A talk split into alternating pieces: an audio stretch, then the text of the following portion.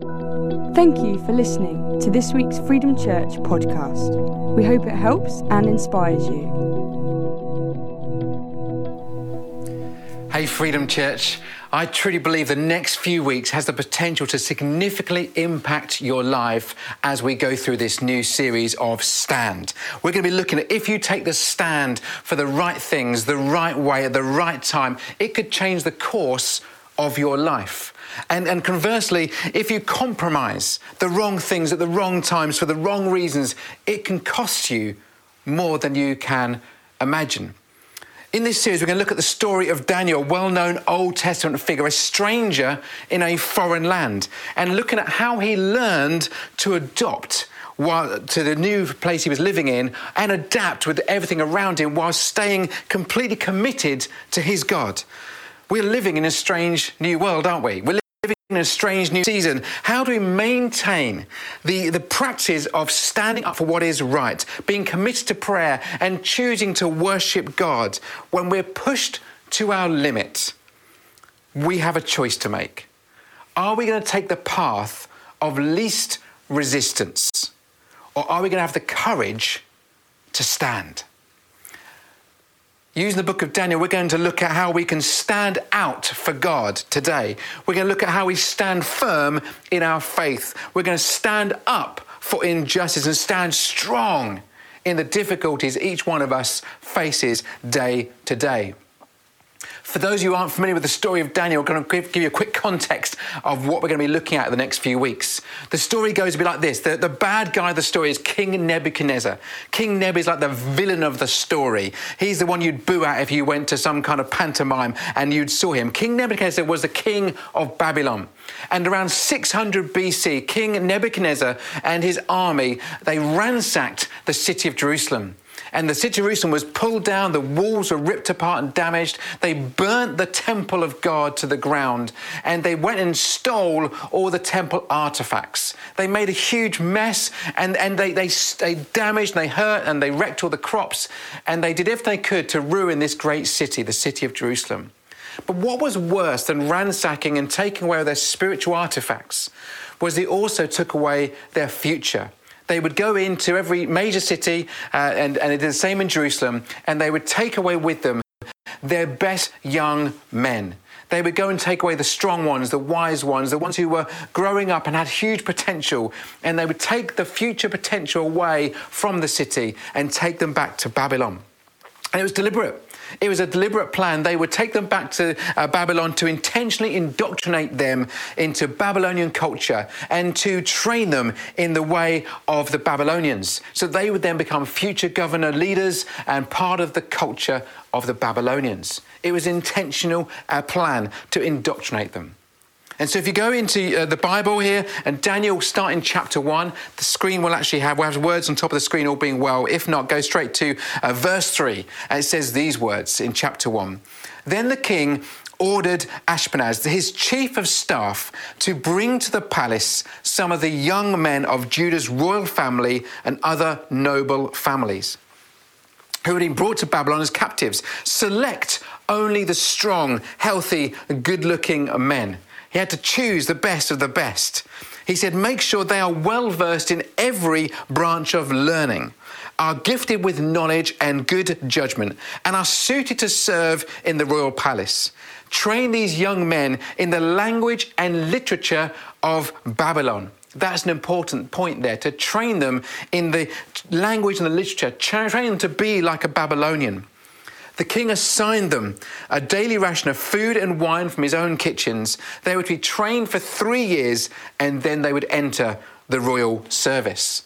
So the plan was a degree course in Babylonian culture to become like the king wanted them to become, to become more like their captors. They were a thousand miles from home, they were away from their families, and they were being coerced and brainwashed and, and changed to become more like their captors. And it was intentional.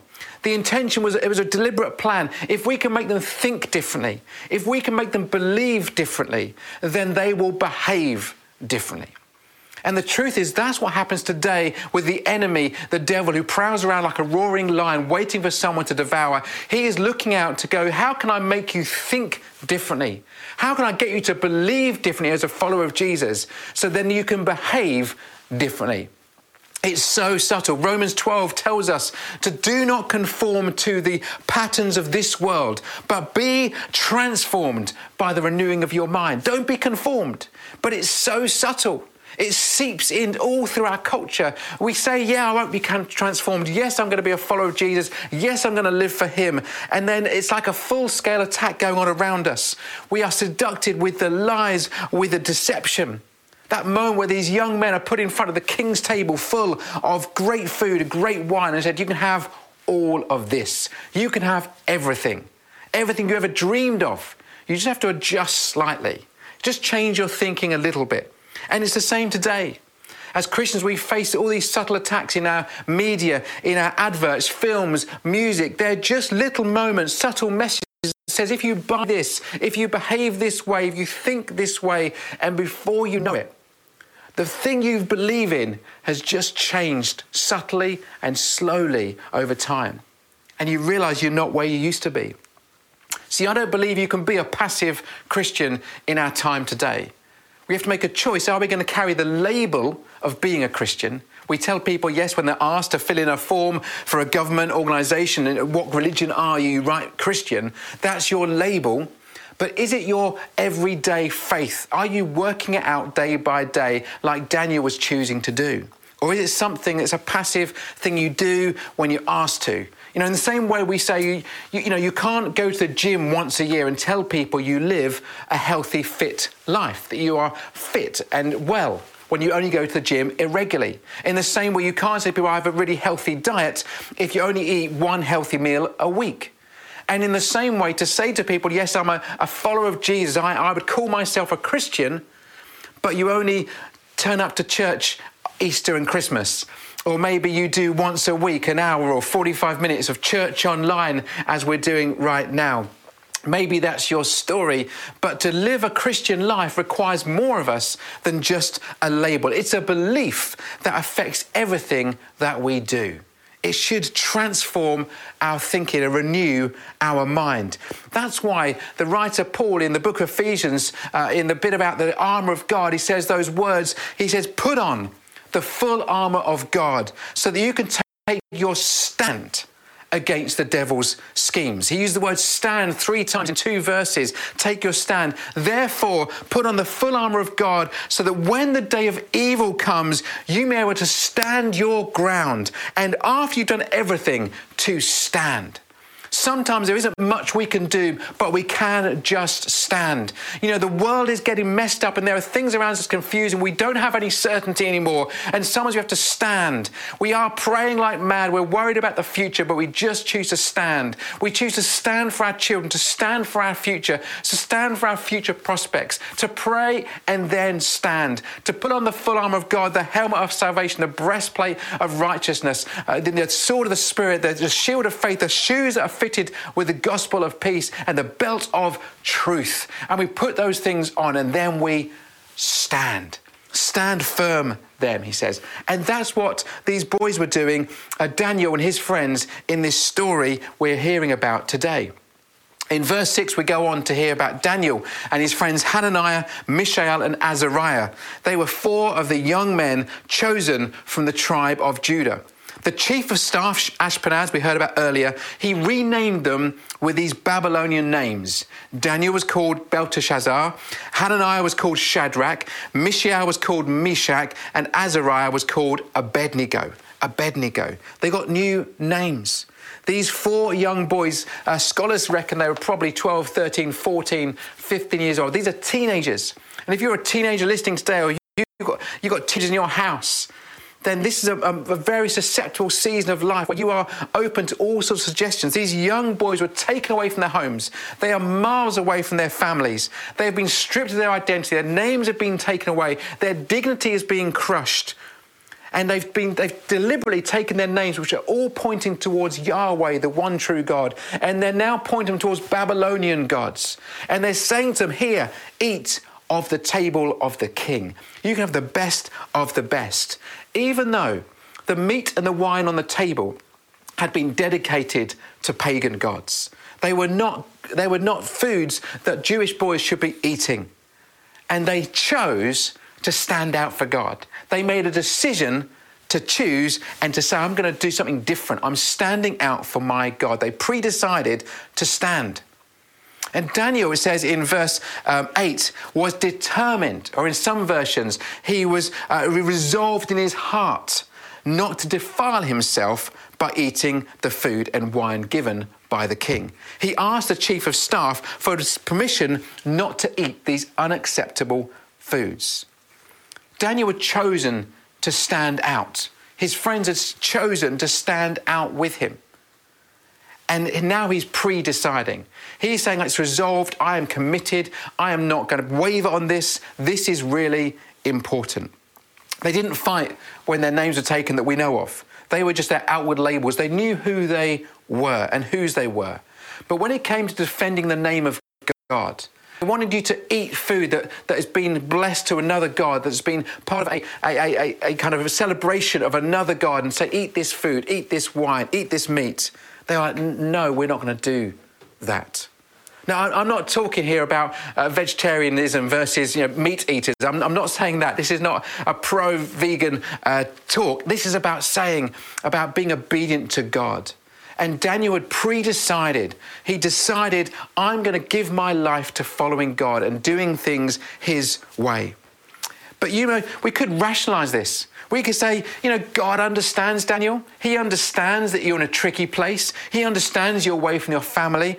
He could also, well, everyone else is doing it. Everyone else, all the other boys from Ju- Jerusalem, they're eating the food. Or he could say, well, it's not hurting anyone. It's not hurting other people. Or maybe I've got to eat. I mean, someone's got to eat something. And you can rationalize the decisions you're having to make day by day. And it's the same issues today. We are facing the same things today, which is why we need to make a predetermined resolution to follow God. Because we can say, well, everyone else is doing it. It doesn't really matter. God will understand. I'm in a tricky place. I've got to make a decision. It's not hurting other people. Does it really matter anyway? But if we're going to stand for God, we've got to make decisions ahead of time. And it's always better to pre decide before you face a difficult situation. You know, if you've pre decided that you're going to be somebody who's not going to get drunk, that you're just choosing, I'm not going to spend my time going out drinking too much, then you need to choose actually, am I going to have just one drink when I go out? Am I going to have no drinks when I go out? Am I choosing not to go out with certain people because I know the implications of that? And we pre decide the implications of what we're going to do. Or maybe you've decided uh, that you don't want to have sex with, your, uh, with anyone until you're married. That's a choice you are making. Well, the time to make that choice is before you get into a relationship.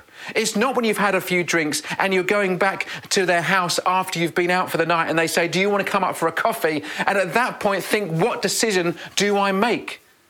If you've pre decided, you won't even get to that place. And that's why it's so important this idea of pre decision of deciding when I'm in the office, I'm not going to laugh at inappropriate jokes. I'm not going to talk to somebody about their spouse on a personal level. I'm not going to talk about my spouse when I'm in the office and the things that we're going through. I'm pre deciding about my behavior.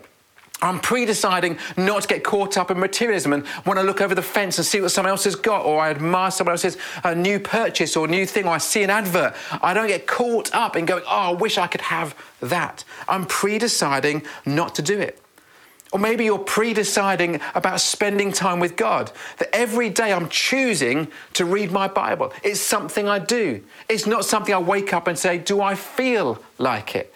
You pre decide this is a habit and a routine that's important for me and the way I want to live my life. Or maybe for you, it's, it's the importance of saying, I'm going to go to church. I'm going to make it a thing. Even though we're online, we can go to church online. We're going to set a time. We're going to invite family and friends to join us wherever appropriate and say, right, let's make a commitment each week connecting through church in this way. It's something pre decided to do. As a family, we've always been to church every single weekend. That's what we've done. It's never been something we've got up in the morning and thought, do we or don't we? Our children have always come along. We've never said to them, do you want to go to church this morning? Do you not want to go? We said, we are going. This is what we do in our family. We've pre decided. And making a pre-decision saves a lot of pain later on. What are you pre-deciding to do? Pre-decision. Make sure you're deciding what you do to stand out for God in the right way. Because the third thing here is we can stand out in the right way and in the wrong way. And I want to encourage you to be people that stand out for God in the right way, like Daniel did. You know, becoming a Christian is not a, a one time event, the big altar call. You go forward, you say yes to following Jesus, you have your moment, and you go, right, that's it, I'm now a Christian. A Christian is a daily experience. It's a choice every day, the Bible says, to pick up your cross and to follow Him. It's not about being weird. And, and, I get frustrated when I see Christians do some strange things, pull out some crazy stunts, or say some outrageous things just to put an audience. When actually there's a time to say, no, enough is enough. And I'm not going to do crazy stuff and live life strangely to kind of make a, a point. How do I do it well? How do I stand out for God in a right way, not in a strange way? There are too many stories of Christians that just come across as odd and wacky with placards. And, and you know, Daniel could have done that. He could have got themselves, let's, let's get a little rebellion going. Let's get people kind of carried away. Let's kind of, you know, start chaining ourselves to things. But no, he chose the right way to stand out for God. If we go to verse 12, Daniel approaches the chief of staff and he says to him, Please test us for 10 days on a diet of vegetables and water, Daniel said. At the end of 10 days, see how we look compared to the other young men who eat the king's food. Then make your decision in light of what you see. He's being brave here, but he's also choosing a respectful way of doing it. The attendant agrees to Daniel's suggestion and tests them for 10 days. At the end of the 10 days, Daniel and his three friends looked healthier and better nourished than the young men who had been eating the food assigned by the king. As I said earlier, this is not about uh, becoming a vegetarian for 10 days and to look healthier, but here is the way that David uh, David, Daniel even, did something really well. He, he stood out for God in the right way. He asked in, in an appropriate manner. He went to the person of authority with respect and he said, Listen, could we do this? If it doesn't work, that's fine. We'll go to your plan. But could you give us a chance to try this out? And Daniel honors authority and he creates a really helpful plan. You can stand out in the wrong way or you can stand out in the right way. And I want us as Freedom Church to be people that stand out for God in the right way, that we're respectful of those in authority, and we are, we are considerate of others. We speak out for God, we stand out for God, but we do it in a way that's appropriate. Do you have the wisdom to stand out in the right way? Is it all about wearing, you know, kind of crazy logos in your t-shirt or big bumper stickers in your car or leaving your Bible on your desk at work left open to a particular verse so hopefully some of your colleagues see what the Bible says? Or is it being gentle and kind and being respectful of others around you? That's what Daniel did. He had the wisdom to know when to talk and when to listen. And do we know when to talk and when to listen?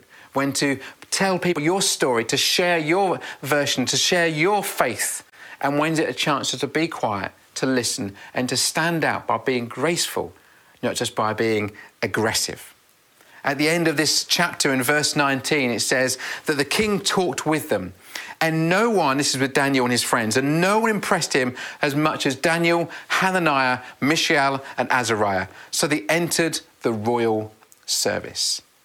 They were the most impressive out of all the young men. That's what Daniel was, because he followed the ways of God. He stood out for God. And my challenge to you today is are you going to stand out as a Christian? Or are you going to blend in to the background? I, have had enough of being a Christian that kind of gets subtly pulled into the ways of the world. We have to draw a line somewhere saying this and no further. This is what we believe in. We're going to stand up and stand out for our faith. We can't just keep adjusting and adjusting and adjusting our faith based around the culture of this world. We have to push back against the culture of this world and say, hey, this is what the Bible says. This is what our Father God says. This is what we're choosing to stand out for, just like Daniel did. If Daniel and his friends just blended in, Nothing historic would have happened. If they'd rebelled and they'd done it the wrong way, they probably would have been executed. But instead, they did it with respect and they asked good questions and they made a request and saw what happened. Time and again, we will be tempted to blend in. I have been tempted to blend in, just to adjust my thinking to fit in with the culture of the day. But are we willing to take a stand and stand out? Do you want to be remembered as someone who stands out for their faith or forgotten as somebody who simply blends in? Take your stand against the devil's schemes, Ephesians says. Put on the full armour of God. So when the day of evil comes, take your stand. When you've done all else, stand. Let's be people who are remembered for standing out. Let Freedom Church be a place where people come who stand out for their faith and are known for their Christian faith by the way that we transform our society rather than be forgotten for simply blending in. When you've done all else, Let's stand. Let me pray for us. God, I thank you of the story of Daniel. I thank you that he was a brave young man with his friends, brave young men who stood up for what they believed. Lord, help us to stand out for you, to know when the right time is, to do it in the right way, to make good decisions, to pre decide what we're going to do with our lives rather than wait for circumstances to overcome us. Lord, help us not to conform to the pattern of this world, but to renew our mind, to be transformed, to be more and more like you, we pray. Amen. For more information about Freedom Church, please go to www.freedomchurch.uk. Thank you for listening.